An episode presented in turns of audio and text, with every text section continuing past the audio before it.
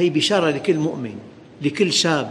والله أعرف أحد رجال الدعوة إلى الله كان يحدثني إلي كلما رأيت شابا مستقيما أقول له أبشر لا تخف ثقة بالله عز وجل. وأنا أقول لكم أيها الشباب المستقيم منكم فلنبشره بحياة طيبة. الآية من عمل صالحا. كلمة واسعة كثير. بزواجه كان صالح في كسب ماله كان صالح. في علاقاته مع النساء كان عفيف في حكمه إذا كان قاضي كان عدل واسعة جدا صالح الطالب صالح والمدرس صالح والمحامي صالح والطبيب صالح والتاجر صالح والمزارع صالح وتعلم علم اليقين وبالفطرة ما إذا كنت صالحا أو غير صالح من عمل صالحا من ذكر أو أنثى قانون من؟ أداة شرط جازمة.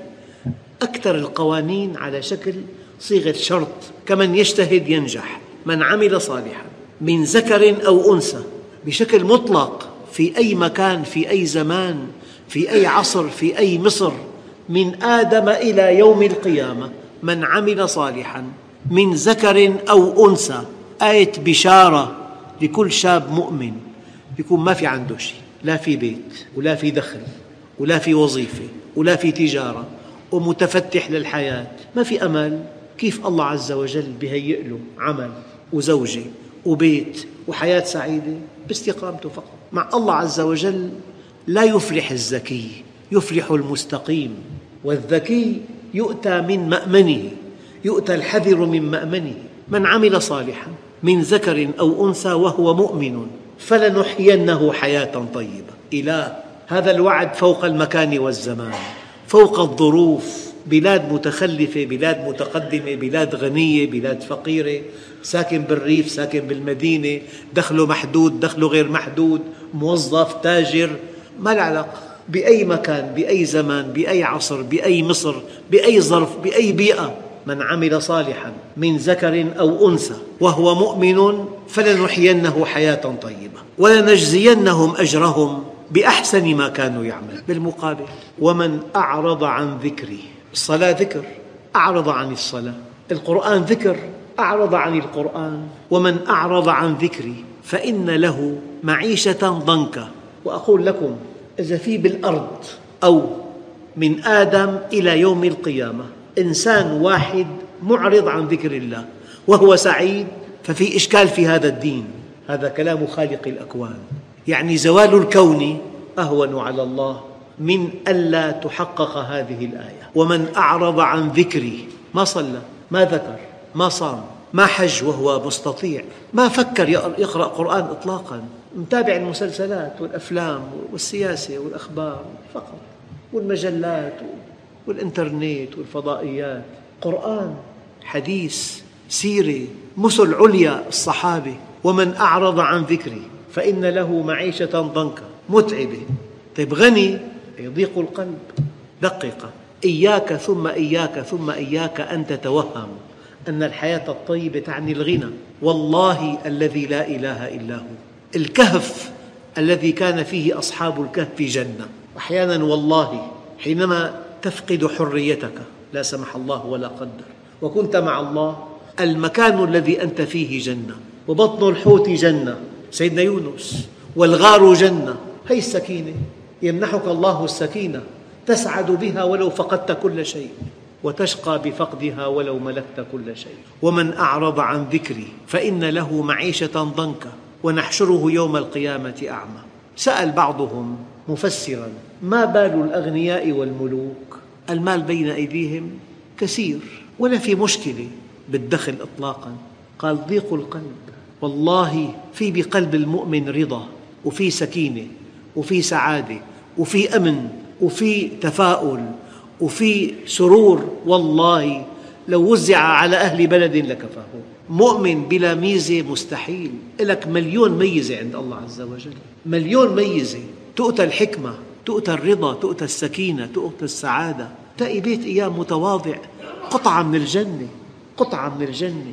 وبيت 180 مليون وفي أساسه بعشر ملايين وفي كل الأجهزة قطعة من الجحيم ومن أعرض عن ذكري فإن له معيشة ضنكا والله أيها الإخوة راجعت مرة بالإنترنت موقع فوجئت أكثر من 700 إنسان قمة في النجاح انتحروا لماذا ينتحرون؟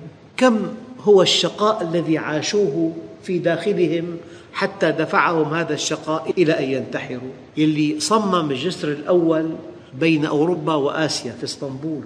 وأثناء قص الشريط الحريري المهندس أحد خمس مهندسين بالعالم ألقى بنفسه بالمسك ذهبوا إلى غرفته في الفندق كتب لقد ذقت كل شيء في الحياة فلم أجد لها طعما أردت أن أذوق طعم الموت. ما في أشقى بالحياة من إنسان بلا هدف. ما في أشقى منه المشكلة أيها الإخوة هي النفس البشرية مصممة تصميم رائع مصممة لمعرفة الله مصممة لهدف لا نهائي. لما الإنسان يختار هدف نهائي محدود قبل أن يصل إليه سعيد عايش بالأحلام. لكن بعد أن يصل إليه وتختم حياته هذا بيته هي مركبته هي زوجته هي أولاده هذا دخله كل يوم في دوام ألف حياته. يبدأ الشقاء. ما لم يكن لك هدف كبير ما لم تسعى لمرضاة الله. وأقسم لكم بالله أن المؤمن لا يشيخ. بالتسعين شاب ثمانية وتسعين كان منتصب القامة. حاد البصر. مرهف السمع. أسنانه في فمه. يقول لشاب في الطريق لقد كنت تلميذي. وكان أبوك تلميذي وكان جدك تلميذي. يا سيدي ما هذه الصحة؟ يقول يا بني حفظناها في الصغر. فحفظها الله علينا في الكبر. من عاش تقيا عاش قويا. والله أقسم لكم بالله أن إنسان مؤمن لا يشيخ أبدا شاب حتى الموت. مو شرط بالسن بالسن 98 صار عمره. طبعا معه أسيد أوريك معه التهاب مفاصل معه 50 علة. بس نفسيته شاب شاب بنفسيته. أيها الإخوة ومن أعرض عن ذكري فإن له معيشة ضنكا ونحشره يوم القيامة أعمى. لذلك أحيانا في آية كريمة تقرأها بل كذبوا به ولما يأتهم تأويله ما تأويل القرآن الكريم؟ قال بعض العلماء تأويل القرآن الكريم وقوع الوعد والوعي.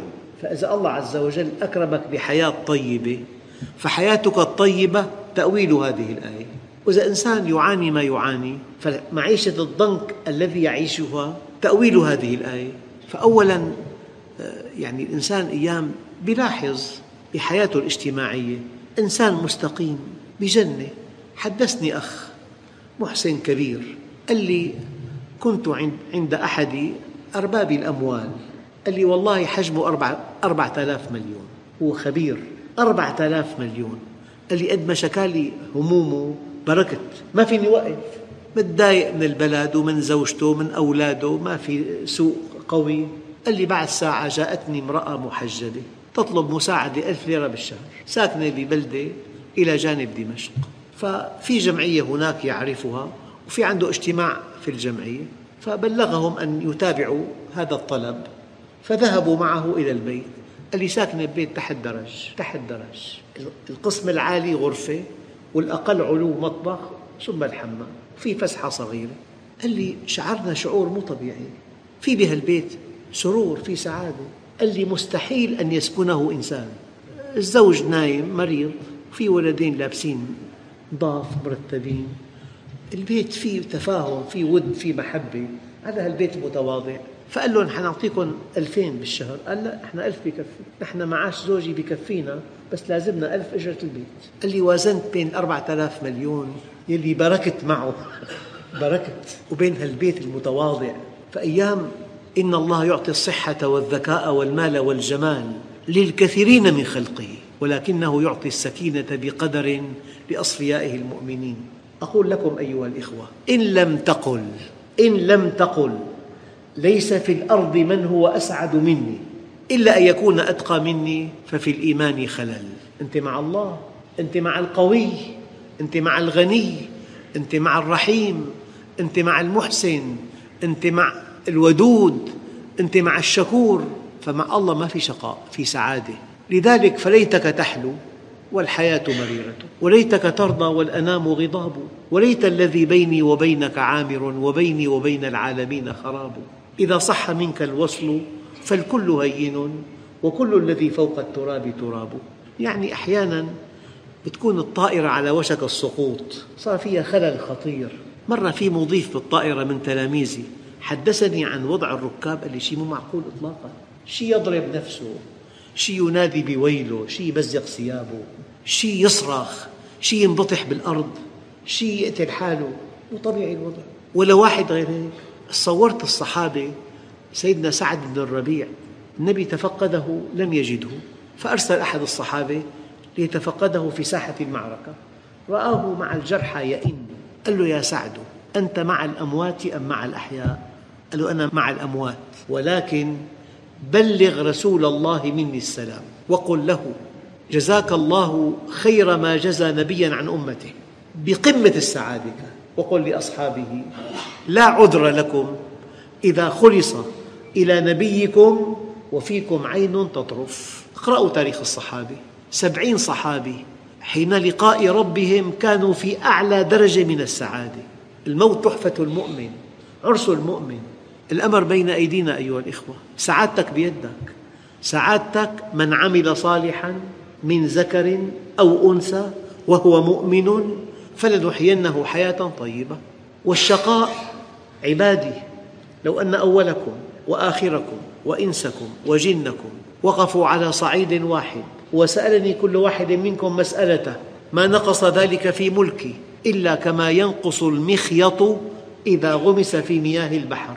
ذلك لأن عطائي كلام وأخذي كلام. فمن وجد خيراً فليحمد الله. ومن وجد غير ذلك دقق ومن وجد غير ذلك فلا يلومن إلا نفسه.